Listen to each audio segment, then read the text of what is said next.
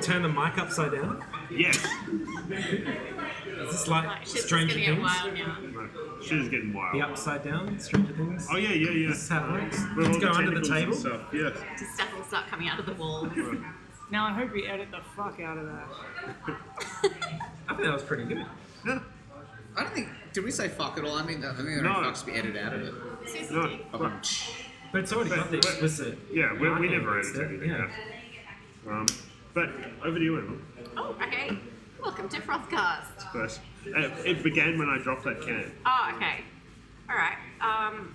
All right. Well, like every other podcast, I'm not prepared for this. But um.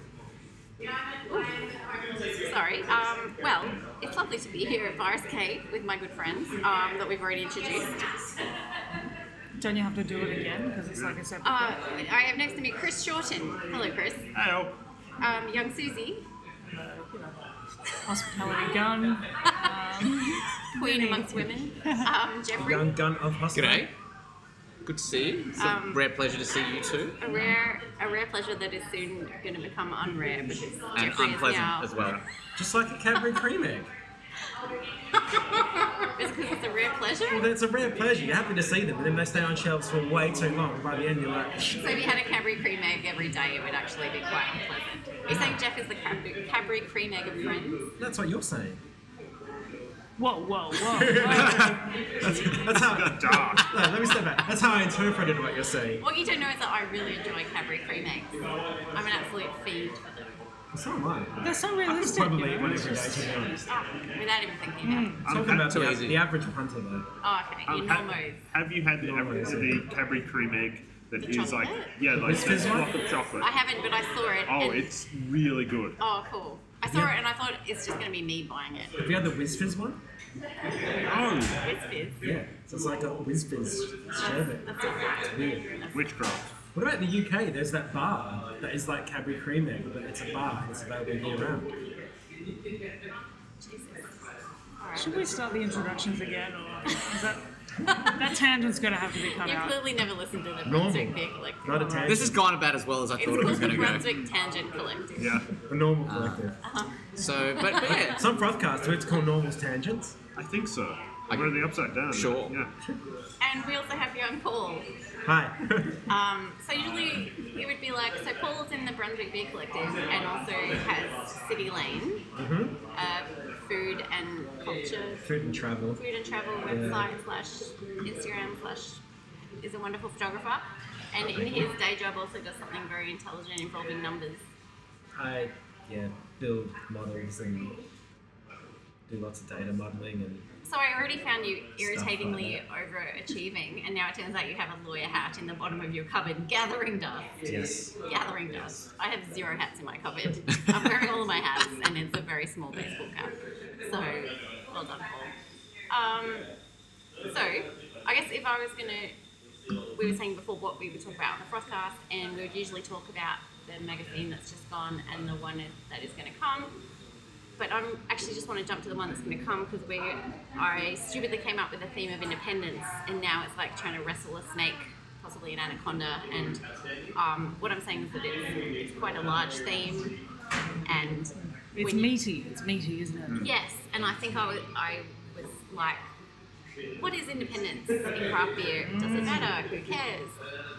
And Wow. that's obviously an entire spectrum of thoughts. and it's very emotive as well. People get really fired up about this stuff. People do. And Yeah. then you've got punters, bar owners, brewery owners. Like, there's so many different. So I'm trying to see how many of these thoughts I can represent in the magazine.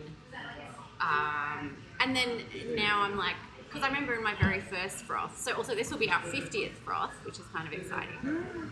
In our very first froth, back when I was a naive little small child, um, I stupidly or interestingly wrote a little essay on what is craft beer because I thought that I needed to define it in my first edition.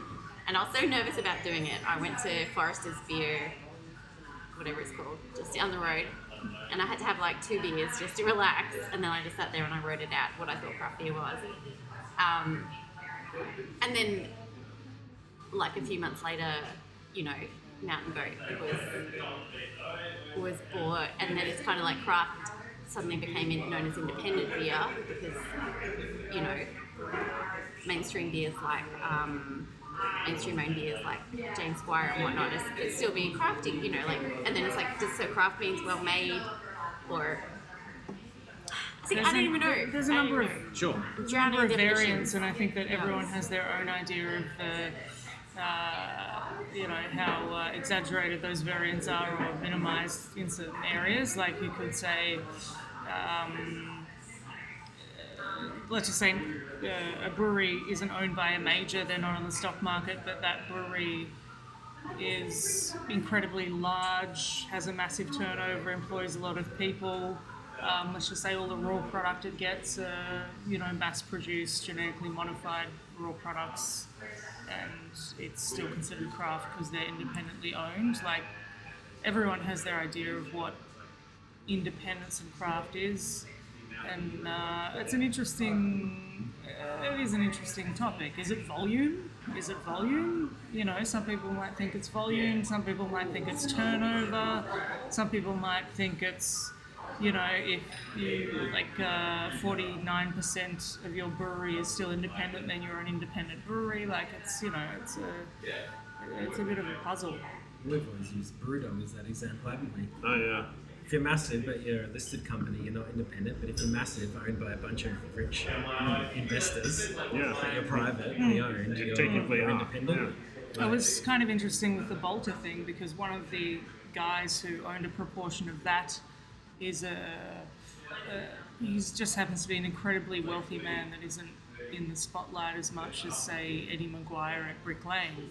So everyone kind of you know just thought of surfers when they thought of Balter, but didn't really realise that what's his name, uh. He's he grew up with one of the Packers. He's a very powerful man with a lot of money, and he was one of the people that contributed to helping Balter get up and started. But that was never really really spoken about. But everyone knows now that Balter would have opened with the intention of doing exactly what they did. It doesn't make their beers bad. That's the other thing. Like Emily Day was saying, maybe it's just good beer made made uh, you know with care and you know that care what the consumers like and, and, and want. Like maybe it's not a matter of who owns what and where money is, just the passion people have for the product.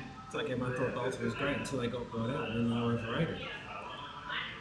Yeah, because craft and independent don't have to be like, you know, they don't have this overlapping or even subsets of each other, whatever. Like, you know. So Bourbon County what's the Barrel, difference Bur- Bourbon County Yeah. Barrel Stout is definitely craft beer. And it's 100% owned by AB InBev. But it's totally craft beer. Well, that's your opinion. Someone could easily say that it's not craft beer. Exactly. So I, th- I, th- I think craft is a meaningless term. It's my TLDR. I think you can't say that something's meaningless because people attri- attribute different meaning to the same word. It's no meaningful, definition. it just has. Just Different. because something has no definition, it doesn't mean it's meaningless. That is it. We're getting deeper. I think It um, begins. Like when we started, when I started craft, like craft was, it was much more easy to define. Whereas, It was it was young Only independent people like were making good beer. yeah, because ma- More yeah, or less. A, Yeah. a lot of the big companies were just making their big, big name beers, and then um, There was a lot of separation. It was very easy to decipher. and then when uh, craft beer started doing very well, then the bigger brands started doing craft beers, and then and then like you know, there's it used to be the craft brewing industry association, I think, the Australian. Um, Brewing Association had changed their name to the um, Australian Independent Brewing Association, so they changed the craft to independent um, a couple of years ago because they were like, um, they were like, oh, we can't explain because they're doing lobbying and whatever to the government. They're like, they're trying to explain what the difference is between craft and independent. Well, I guess independent has a, probably more of a straightforward, literal meaning than something. Yeah. Craft is just kind of a buzzword now, really, like bespoke or something. It doesn't mean shit except for middle class white people that want to buy nice food and beverage products that go to farmers markets and want You can't say buy bespoke organic doesn't stuff. mean anything. Well, I think it's lost its original meaning, just like something like craft has. I remember looking up bespoke, the actual definition of it, and it's so far from what, What we know it to be, yeah. yeah. What do do you all think when when you guys go to buy a beer? What are the considerations in your head? Like, you know, price, ownership, taste. What what? How do they order in your head? What's Does it sound like something I'd like to drink? that's what that's your That's that's that's number one. Yeah. Right?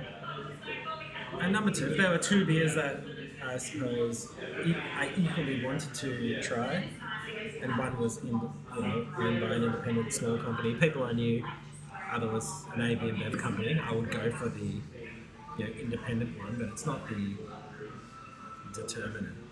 yeah. Like if I want to drink it, the reality is I, I would just buy both. I would drink both of them.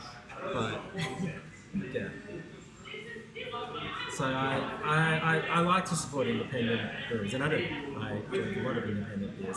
I'd say on the whole, I drink more beer from independent small breweries than I do big breweries. But I also don't not drink interesting sounding beers that are made by big breweries. Yeah, I, I think I agree with you because, for instance, um, we get sent um, mountain goats, like rare breed and special beers, and I think they are very well made and definitely worth trying. And with, you know, they they come around every few months, and yeah, so we include those in our magazine because I think they're very well made. But um, I think you know. 75% or more of our beer, of our magazine, or probably more than that. You know, 90% is about hmm. promoting small small breweries, but also I'm not going to ignore that the rest of the world exists. So if someone has released a cracker, I'll, I'll still say this is a great beer. I think there is a bit of a space in the market though for breweries that are considered now to be sellouts that still have this little niche of when they release limited edition stuff that's very well made, like with you were saying the bourbon county and the you know rare breed uh, mountain goat stuff. There's still a big following in craft independent buyers for those types of products. So there's definitely a crossover of like the quality of this product and the drinking experience weighed with I know that you're owned by one of the biggest beverage companies in the world kind of thing. You know, there is a tipping point. It just depends on where someone's tipping point is, I guess. I always think there is that just hypocrisy that people say beer, but then they'll go and happily buy all these different products in their day-to-day life Of course, from there's yeah, global for sure. multinationals and somehow not care. And they also ignore the fact that there are good people. So uh, the two, okay, two examples we've used, Goose Island and Mountain Goat. So Mountain Goat, we've obviously had Mick on the podcast before. So I actually worked with Mick in my day job. Home brewer, um, ended up getting a job with um, worked for a large company. Ended up getting a job is now the GM of Mountain Goat. You know, GM Mountain Goat, finance guy, but also a guy that's passionate about craft beer and genuinely loves beer. So you can't say, oh, it's a big company or whatever. And Goose Island, and I think the um, charity event that uh, we did with Brunswick Beer Collective in the US, when Goose Island got wind of what we were doing, we, I spoke to the um, sort of venue manager of their main Chicago tap room, and then by the end of it, I sort of had a, a bit of an email chain going on with um, their couple of Chicago tap rooms and their Philadelphia tap room, and there was no like big company involved. You're talking to the people that are just running those tap rooms day to day, regular people, just want to get involved in this random little charity event that some guy in Australia set up, no corporate interference, and just the vibe of those emails. Are, this is just regular people running their bar for locals. It's ultimately owned by Oh, it's easier to- but it's It's easier to soften on the idea when you meet, all, you know what I mean? know, if you're meeting people face to face who care about these products, who Exactly. work their asses off, who, um, you know, in jobs that are probably low to medium wage jobs, and you know, you, do soften a bit. Well, there's people behind this whole process, whether or not they're owned by a multinational or not. That's totally, totally true. I always, I always think about Feral. In that, I remember when Feral got bought out, and you kind of hit the nail on the head where it's like Feral got bought out, and that they they pretty much whoever the head is released a statement where it's like, yeah, um, I was just tired of wondering where whether I'd be able to pay people this week. when we spoke to Tony Lagunitas, same Yeah. thing. That um, day, to, day to day, you just don't know. And you know, I mean, I got, and you know, I'll still buy, I'll still buy Feral beers. I still think they're great beers. I, it's it's a conflict, yes, that they're owned by Coca-Cola Amatil, but it's also like you know I know why they sold. I know that um, I it's still the same people making it. Um, I'm just happy the guys can actually put food on the table now. It's a tricky one, and I have spoken to like small craft brewers, and you know they're like so exhausted. They'd be like, "Oh God, yeah, if someone offered to buy me, just take it." Like, Yeah, of course. There's so- definitely like some kind of like romance about it all that everybody has their price and everyone can soften on certain ideas and values given the right situation. But it's um, just strange that the two, the whole independent and uh, you know multinational things, it's uh, becoming a bit muddied as well. Like you've got the big multinationals brewing like kind of like pseudo craft beer, and then you've got craft beer breweries being bought up by the majors. So there's kind of this amalgamation of like, you know, like you've got a contingent of Victorians that think that uh, Furphy is craft beer, and that's because it's marketed very well and it's not a lager and. It can say that it's being brewed in Geelong, and Well, people would also think that's Australian. yeah, that's the thing. They're kind of like, uh, uh, it's not false advertising. They're certainly insinuating that this is a local It product. says born in Victoria. Yeah, yeah. Is it born in Geelong? Yeah, maybe Yeah. born in Geelong. Yeah, that's whatever suburb you're in. So the I one think in it's, Brunswick uh, is drunk, enjoyed in Brunswick East, brewed born in Geelong, brewed in Geelong. That's pretty clever. uh, Yeah. Brewed with uh, brewed with Australian grains and hops. I think is also their other uh, claim.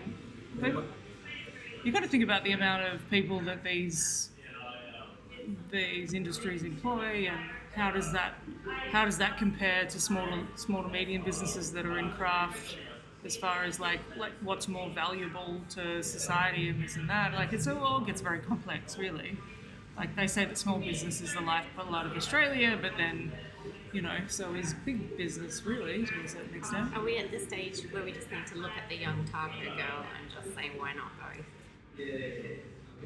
Can we answer this question with a meme? Um, I think took me- everything it, can it be took me answered a while with to understand that. Sorry, go. Yeah. Oh, you know the young. Do, do you want soft or hard tacos?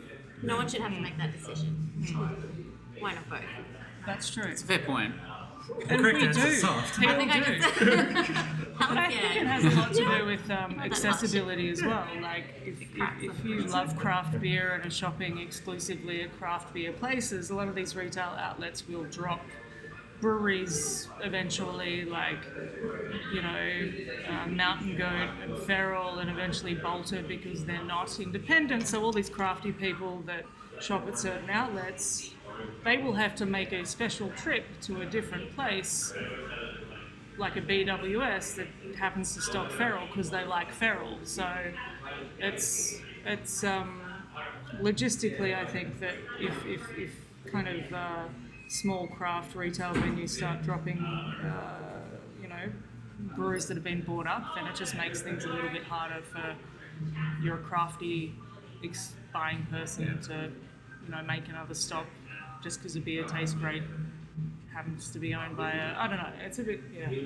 I think I've, I think I've mentioned years ago when we discussed this was, to me, competition law is one of the biggest issues around this. It's there's big, there's small, whatever. It's um, making sure you don't, you know, encourage monopolistic behaviour, making sure that there's an opportunity for new entrants to the market to be able to compete.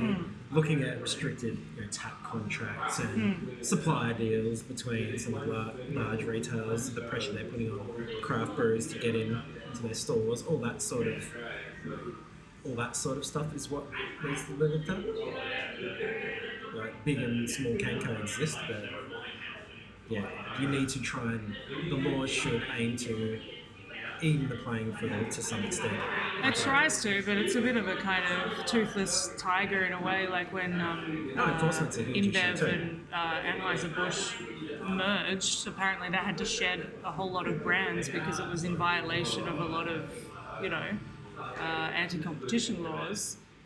So it's Oh, you know the laws are there, but it has to be a pretty extreme case before the there's a level playing No, field. it's kind true. When you look at um, well, you look at you know the ATO and the ACCC being gutted with funding cuts, and then, like you say, the laws are there, but then there's no no one to enforce them. So yeah, having um, having regulators that have the ability to, and the funding to enforce the right laws Yeah, is also a huge issue too. yeah, for sure.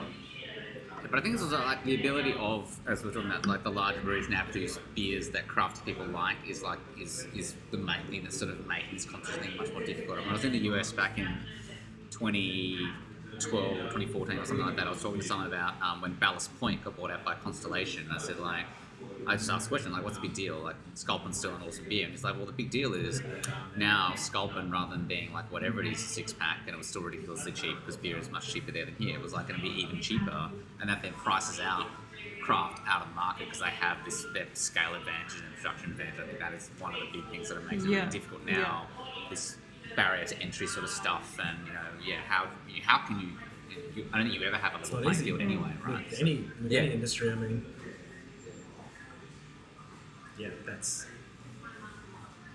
Does that did that somewhat answer your? Um, Yeah, no, that was actually uh, very illuminating. Thank you. I think we should um, pause for another beer. Yes, I was just about to. It was getting me itch.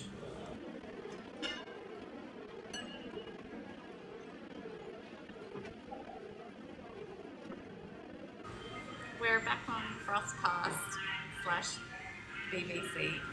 We're here today on the BBC. Um, BBC World Service. um, I'm very excited because um, these young gentlemen went to the bar to get a beer, and I would trust them with my life and also with a beer choice because they have come back with the Burnley Nipa.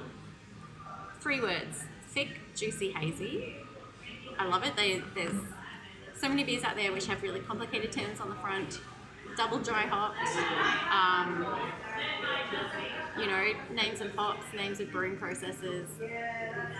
Anyone could read that and be like, I know what all of those three words mean. I- Yeah, their I- branding's pretty nice, simple, on point. Exactly. They've got these beautiful green swirls. It's very simple.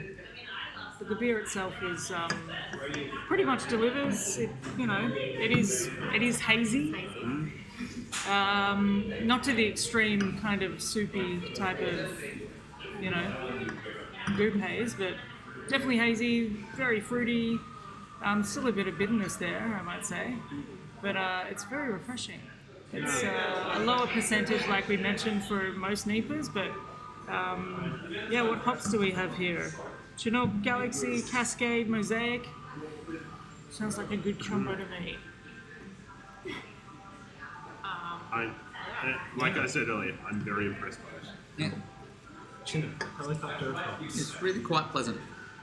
Really quite pleasant. Quite pleasant. Um, it's funny because I don't really know what to expect from a Nipa anymore because of the sheer spectrum of Nipas that It it is, but I think that's just an Aussie thing, from what I understand. Oh no, that's what I mean. The Aussie interpretation of it, because I feel like in America it will usually be a thicker mouthfeel and It's a tight much definition. hazier. It's a tighter definition. Whereas here, um, I, I remember We're one. loose. It was a few months ago. I got sent about ten or twelve hazy beers, Hmm. and I cracked them all at once and poured them all out, and maybe four of them were actually hazy, so the rest of them were clear. Hmm. Which, as we were talking before about expectations, Yep. so immediately I was disappointed because I was looking forward to the visual Yeah, some aspect people of it. claim the haze. Some people claim the haze. And then you they get the can't opposite. claim the haze. But the whole thing was they were perfectly well made IPAs. Yeah, that's they, would- they would have been Like, a you know, delicious West Coast. as far as the definition, apparently not definition of NEPAs goes, is If it says Nipah on the front and I'm expecting, yeah, something hazy, and then it's Hmm. hazy, not, you're like, very oh. fruity, low in bitterness, so low in bitterness it even takes on like a residual sweetness, softness Mm. type of quality. But Aussie NEPAs tend to be a lot more bitter and a lot less hazy from what I've I've tried. It'd be quite interesting to know how that started happening. Um, that bit of bitterness is. I wonder if it's like, like do Australian palates do we like a bit of bitterness? Because it seems that Hmm. that is the, the most popular kind of Nipah has a bit of bitterness, whereas y- you'll have the more American, American ones and it will just be juice all the way through and none of that little bit of bitterness. Yeah. yet. What, what do you guys? I think as Australians, I think we just like we just like punchiness in flavour. I mean, if you start thinking about the way the wine industry emerged here, like you know, we were always doing wines at the higher alcohol end of the spectrum, and Okay, more sort of like in your face, like more peppery, more whatever. Oh, yes. Uh, and so I think maybe that's just the Australian palate, just like we just don't accept it unless it's just you know mouth breaking like the way you described, Yeah. like you described that something was not earlier. But yeah, Yeah. maybe it has to be more like that. I agree. So I was at when I lived in London. I was at this house party. I still remember it vividly. It was my friend um, Ruth, who would not be mine being mentioned. She would never listen to this podcast anyway. But um, she would be a good guest, she would be a good guest to have. Um, but anyway, was, um, a house party, and there was this French guy there, and he was very um, French. angry at me because Australians had ruined wine. Oh wow. It was your fault. You did It was my fault. Yeah. God damn you. So it's basically like he was like, you know, French wines, they're all very well made, well balanced, blah blah blah, eight nine percent, fantastic wines. Then Australians just come to the market with their fourteen percent Oh, okay. cheap wines, and everyone wants them because they're great bang for buck, and then no one's buying French wines anymore, and it was my fault Of course it was. as the token Well-known Australian at the, winemaker. at the at the house party, but uh, but um, even though I didn't agree agree with his um, aggression towards me personally, I certainly understood his sentiment, which is true. You've got these you know, beautiful wines that people might drink because they're going for the, which is probably what's happened here. Probably a lot of brewers were making NEPAs that were very true to style, and then people were making beers that were not as good from a pure NEPA versus NEPA point of view, but were selling more because they were more boozy, had a bit more of a punch. So it's like, well, if you can't beat them, join them. And, and that was the other thing. This French guy's getting. He said now French winemakers that used to make good wines, in his mind, some of them were shifting over to making more Australian style style wines, so they could compete with up, updated consumer expectations. That's fascinating. I did not know that as someone who knows bugger all about wine. That is super I know interesting. bugger all that one. Watch a uh, watch once a I doc, was schooled. watch a doco called Chateau Chunder. It basically talks about the emergence Yes. of the. I'm, I'm not kidding. great That's what it's name. called. it's like uh, that's an the awesome emergence of the name. Australian wine industry. It talks about how Okay. exactly all the Italians and the French people were just all super annoyed Oh, that wow, these new world Australian winemakers are emerging on the scene. So yeah, there you go. I just did not think. That, I thought. I just imagined the Italian and French wine scene would be so strong that Australians wouldn't even make a dent in that. But I guess if, if, consumer, if consumers are finding cheaper, stronger Aussie booze, well-made Aussie booze, Yeah, well we made. don't make shit wine. Definitely well made. Yeah. You're listening to Winecast. Um, The weekly wine. we can. Ooh, why, that's- Oh, why not? I, I, I, I, if that doesn't already exist, we need to make it exist. You know, we've all. I would must. totally, I would totally must. start drinking wine just to start a We can uh, we'll, we'll um, get the get the website. the weekly Like the wine. Melbourne Beer Like that bit at the end, like the bit at the end of Kath and Kim when they have wine time. Yeah, that's right. Yeah. Are you serious? Hmm? I watched one episode. I did not do it for me. No. Did not give it Oh, another Paul, go. my estimation of you has just plummeted. That's okay. I don't care what other I'm, people looking at you like a French person would look at an Australian wine. Um, well, just at the end of Kath and Kim, the, just as the credits roll, they have wine time with where Kath, um, Kim and her mother Kath are sitting out in the backyard Just a drinking powwow. maybe a, shot, a nice Cardonet um, or a Sauvignon Blanc, Mm-hmm. and they're just um, having a lovely bogan chat, and it is just exquisite wordplay and very clever. So there is a podcast called both the weekly wine, as in wine that you drink, and also the weekly wine, as in people complaining about shit. So You could definitely combine the two. yeah, oh, oh, you definitely Yeah. could. In fact, you would probably drink wine while having a weekly wine, surely. Exactly. Some of it's our beer greatest, Frothcast most all over beloved comedy characters are, are drunk complainers. Exactly.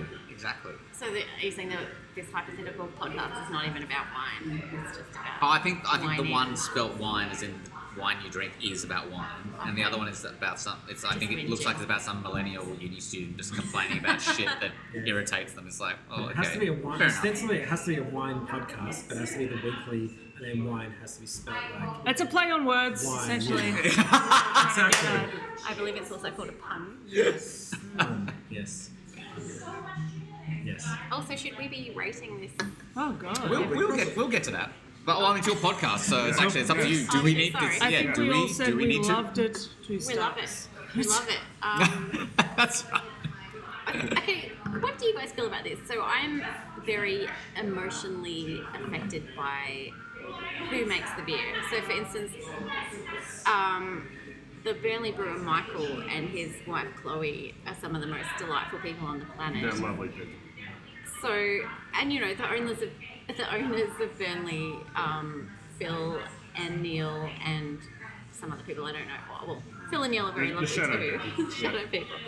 But so when I pick up a Burnley, I see Chloe and her beautiful smile and her ridiculous dog and her delightful husband, and I just feel warm, warm, warm feelings.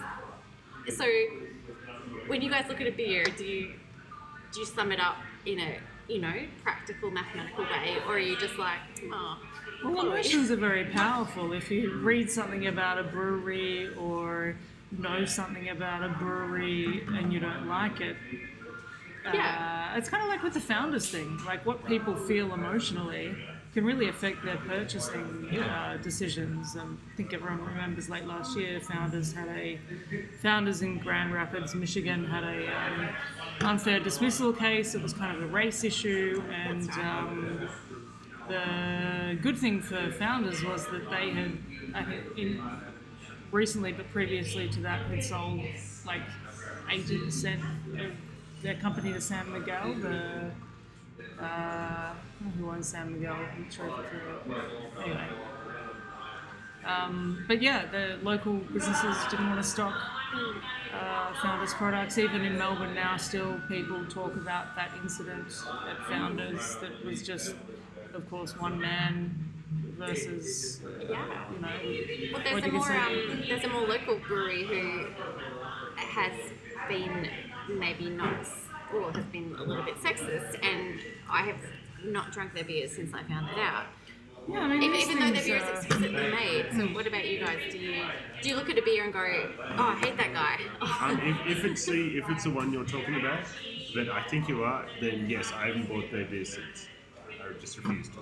Yeah, I don't know. I'm kind of an unfeeling machine on this one, so I just I'll just kind of yeah. No, I don't really factor that in. No, I definitely Jeff, do. the there's unfeeling that. machine. If it's also the brewery that I think we may be talking about, then yeah, I've not I've actively tried to avoid their beers because of It happens all the time. there's a I lot mean, of you know. So I mean, I think the true thing about knowing people like Burnley, see Burnley, like, oh yeah, Burnley beers, Burnley guys. And when I was talking at the Dream Theatre, they had mind blank under the brewery was. So I was like, ah, Tommy, like, you I think know because- people, I right? think And- because craft, like craft dollars that we spend are quite large dollars.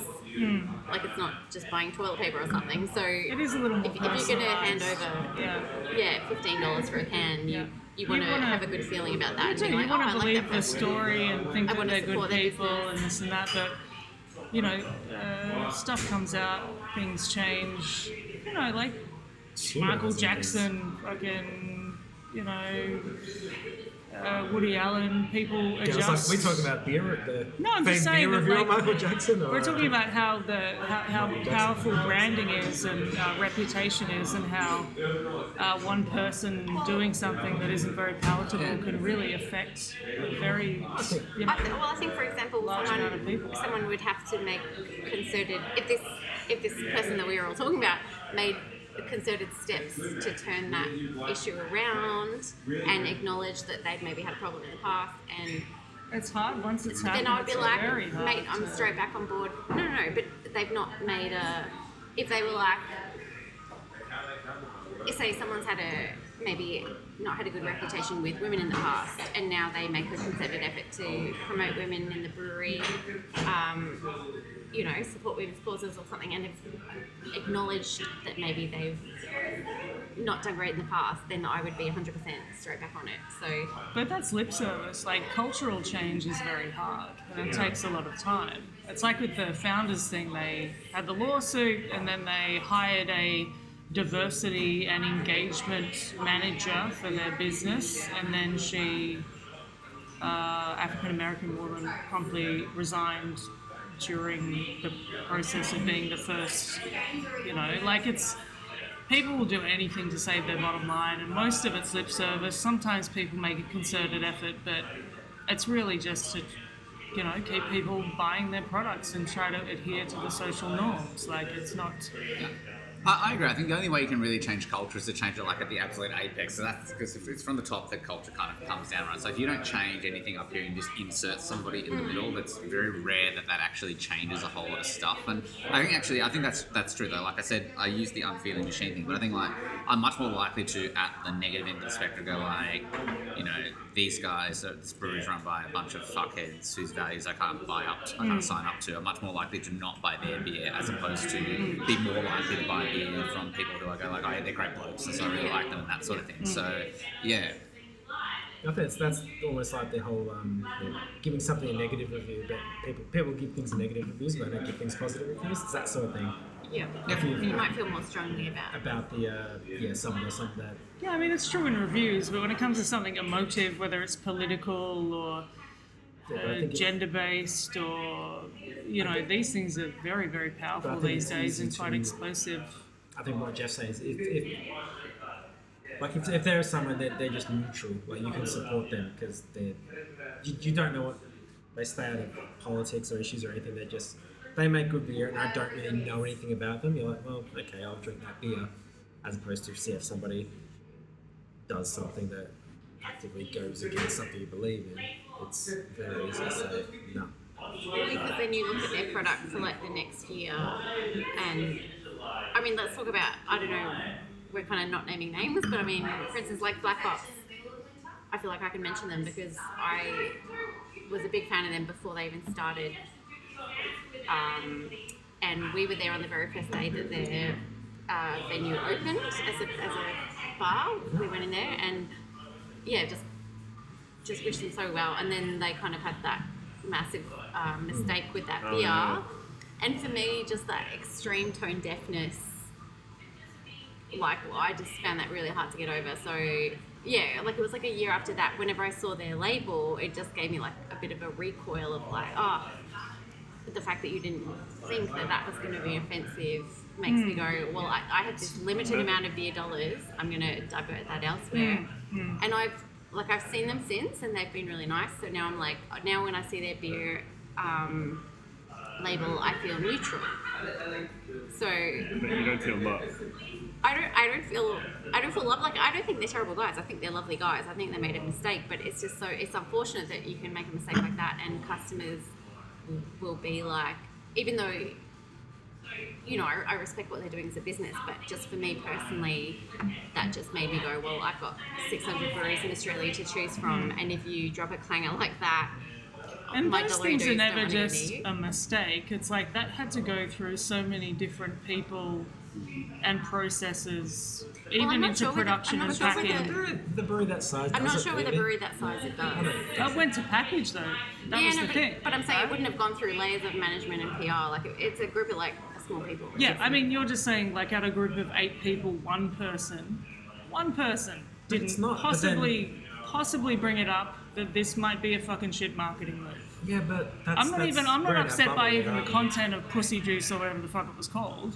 It was just the sheer stupidity, just the sheer marketing business stupidity of a lot of small to medium businesses who don't get other people's opinion or outsource graphic designers or outsource copywriters or get a differing opinion other than that closed little circle That's us operating and everyone's patting them on the back, telling them their beers are great, the labeling great, the messages are great, and then these shit products get out there.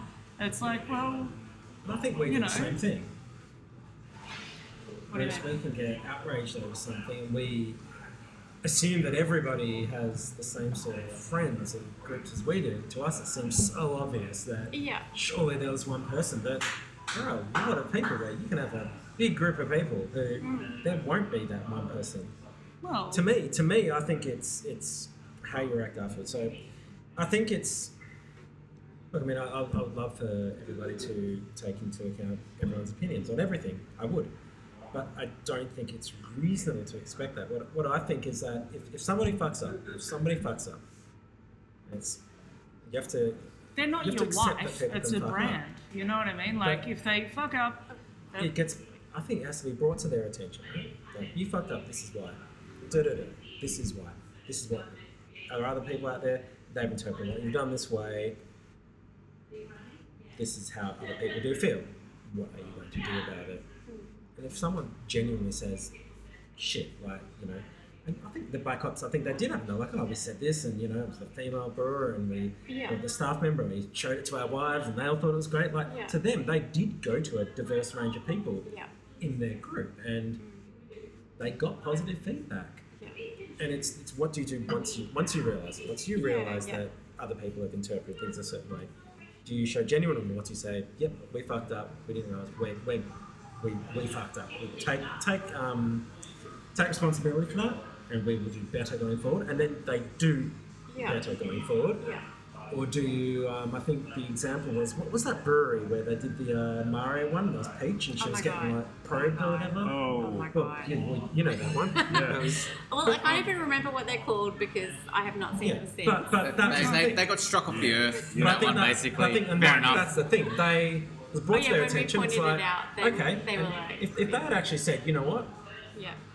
fuck, we genuinely didn't know, Yeah, we yeah, really yeah. genuinely show remorse, and they did better going forward, you'd be like, actually, that's a win. You know, we've Yeah.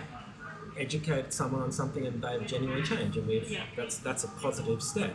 Yeah. But they, you know, took the thing, say, nah, we we're just going to be blind to that and continue doing what we're doing because we think we've done the right thing. I think you have to give people that.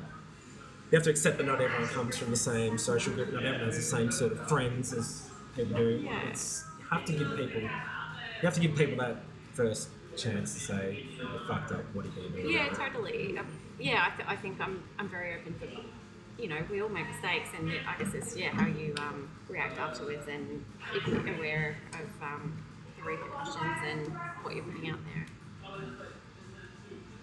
Yeah. At the end of the day, we all love Burnley. We've done four beers of them. Well, we'll have done our four Oh beers. yeah. Yeah. So let's talk. Let's go through your pie beers. What was the first one? The apple pie. yeah. Apple pie. Imperial Stout. Yeah. Uh, then it was the the peach. Bounty Hunter. Sorry. Um, Thank you, Dave. key lime. We, we just asked a friend. Yeah, the pumpkin, the key lime, and now the peach, Peach Melba. Melba. Oh, So- what what so about the the, BBC four and twenty? Was there a four and Oh twenty? no, no. So the BBC, No. the BBC guys have these young men have done four Called Young collaborations with Burnley, and they're all pie beers.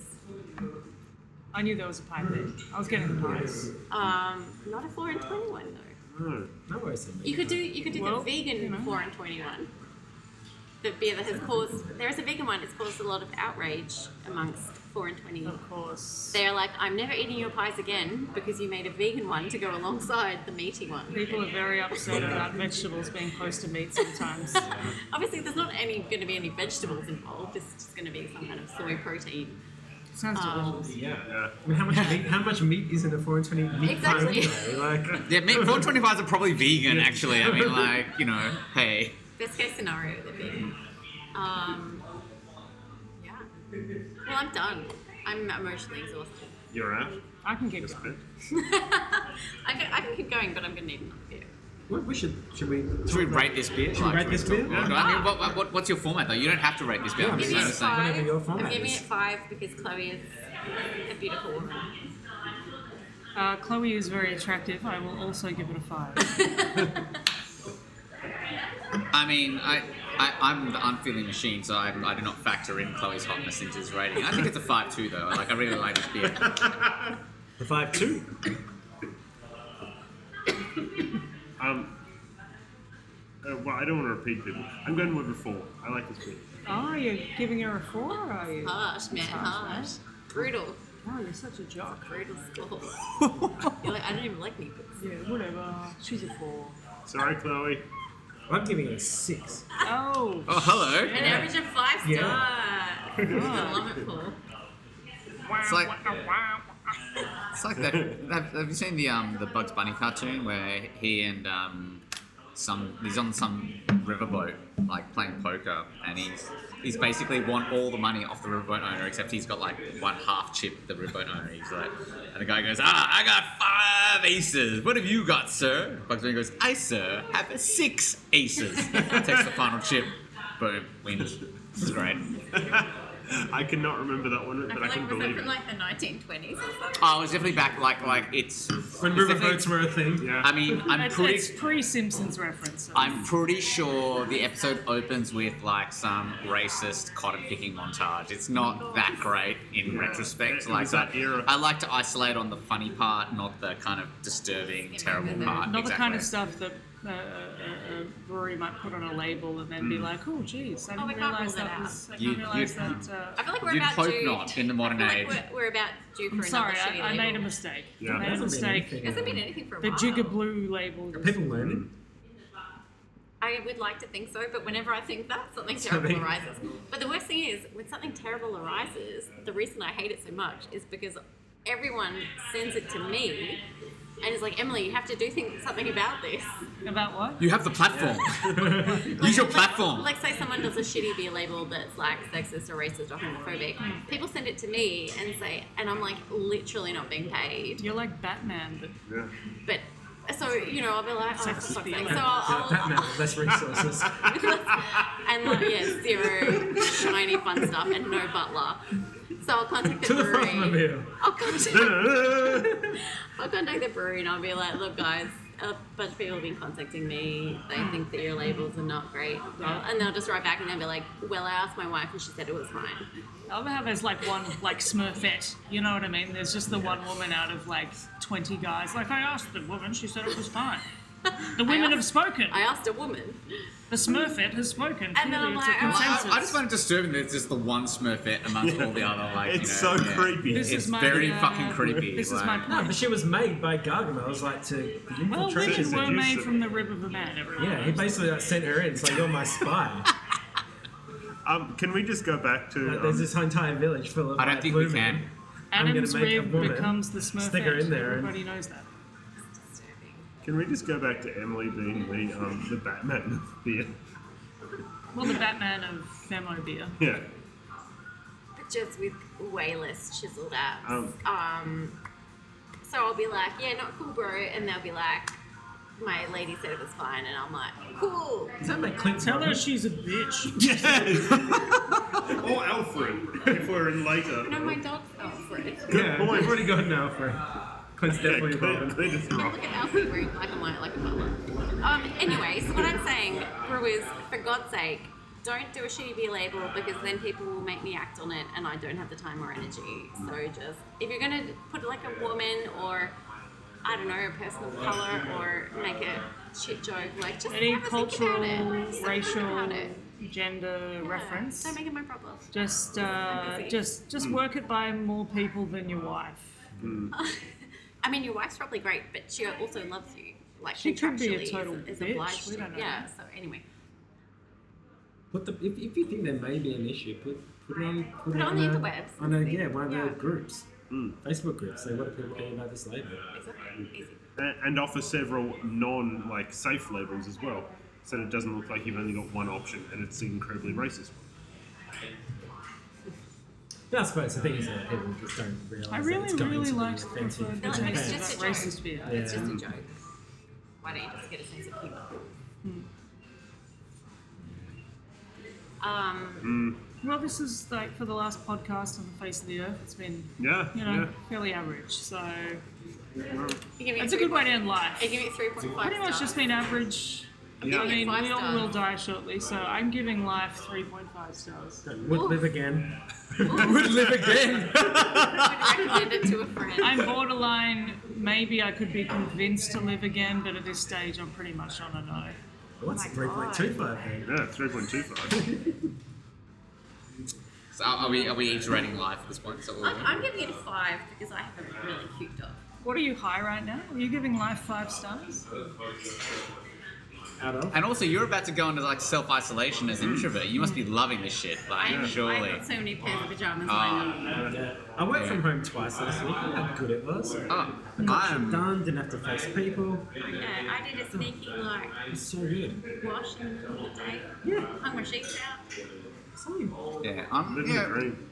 I mean, I'm gonna. Yeah, I'm gonna give life like, but somewhere between a 3.75 and a four. I guess I can probably give life a 3.9 actually. Like I think I'm allowed to rate life a You 3.9. yeah. Um, yeah, I mean, like, yeah, the, the working from home thing is going to be amazing. I'm like ready. Let's, People I should have been working from home a long Oh yeah, fucking time ago. Oh, yeah. These fucking- and and less as well. Don't get me started, y'all. What, what Um, you, Um, look, it's about a four and a half for me. Four and a half. Life. Yeah, right. Yeah, I I can. Yeah, no, I get that because yeah, because like my down You must be like I very can't see my secure with partner your now, own race, basically, gender, 'cause- and identity. Um, Well, I'm not. I don't have coronavirus. That's enough for me. Did you give 4.5. your race? Yeah, four. Four. 3.9, 3.9. Yeah. Wow. I feel positive. Not positive for coronavirus. But, um, it was lovely to see you all. Shall we sign out? Yes, I think we all need to go Thank to you our for respective listening. pods. Feel free to um, email me if you have strong thoughts about independence. If you have strong thoughts about any risque labels you have Just strong seen, thoughts. Email Yeah. me your strong thoughts.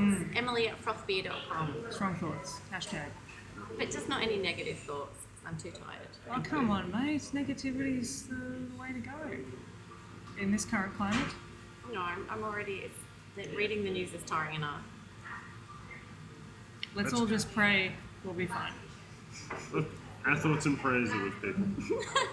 um, Pray to whoever it is that you pray to. Like, exactly. Spaghetti monster. I like the spaghetti monster or the Fusilli monster. The Yeah. Risoni month. that- yeah, I think ris- let's all just pray to Risoni in savory shapes, and we'll be right. I think. I think we're good. Well, it will be our last true God. Yeah, it'll be, it'll be the last food left on Earth. So hey, God bless. Um, th- this has been the last podcast ever. Um, um, uh, should we sign it? Yeah? All right, I'm going to press the stop button.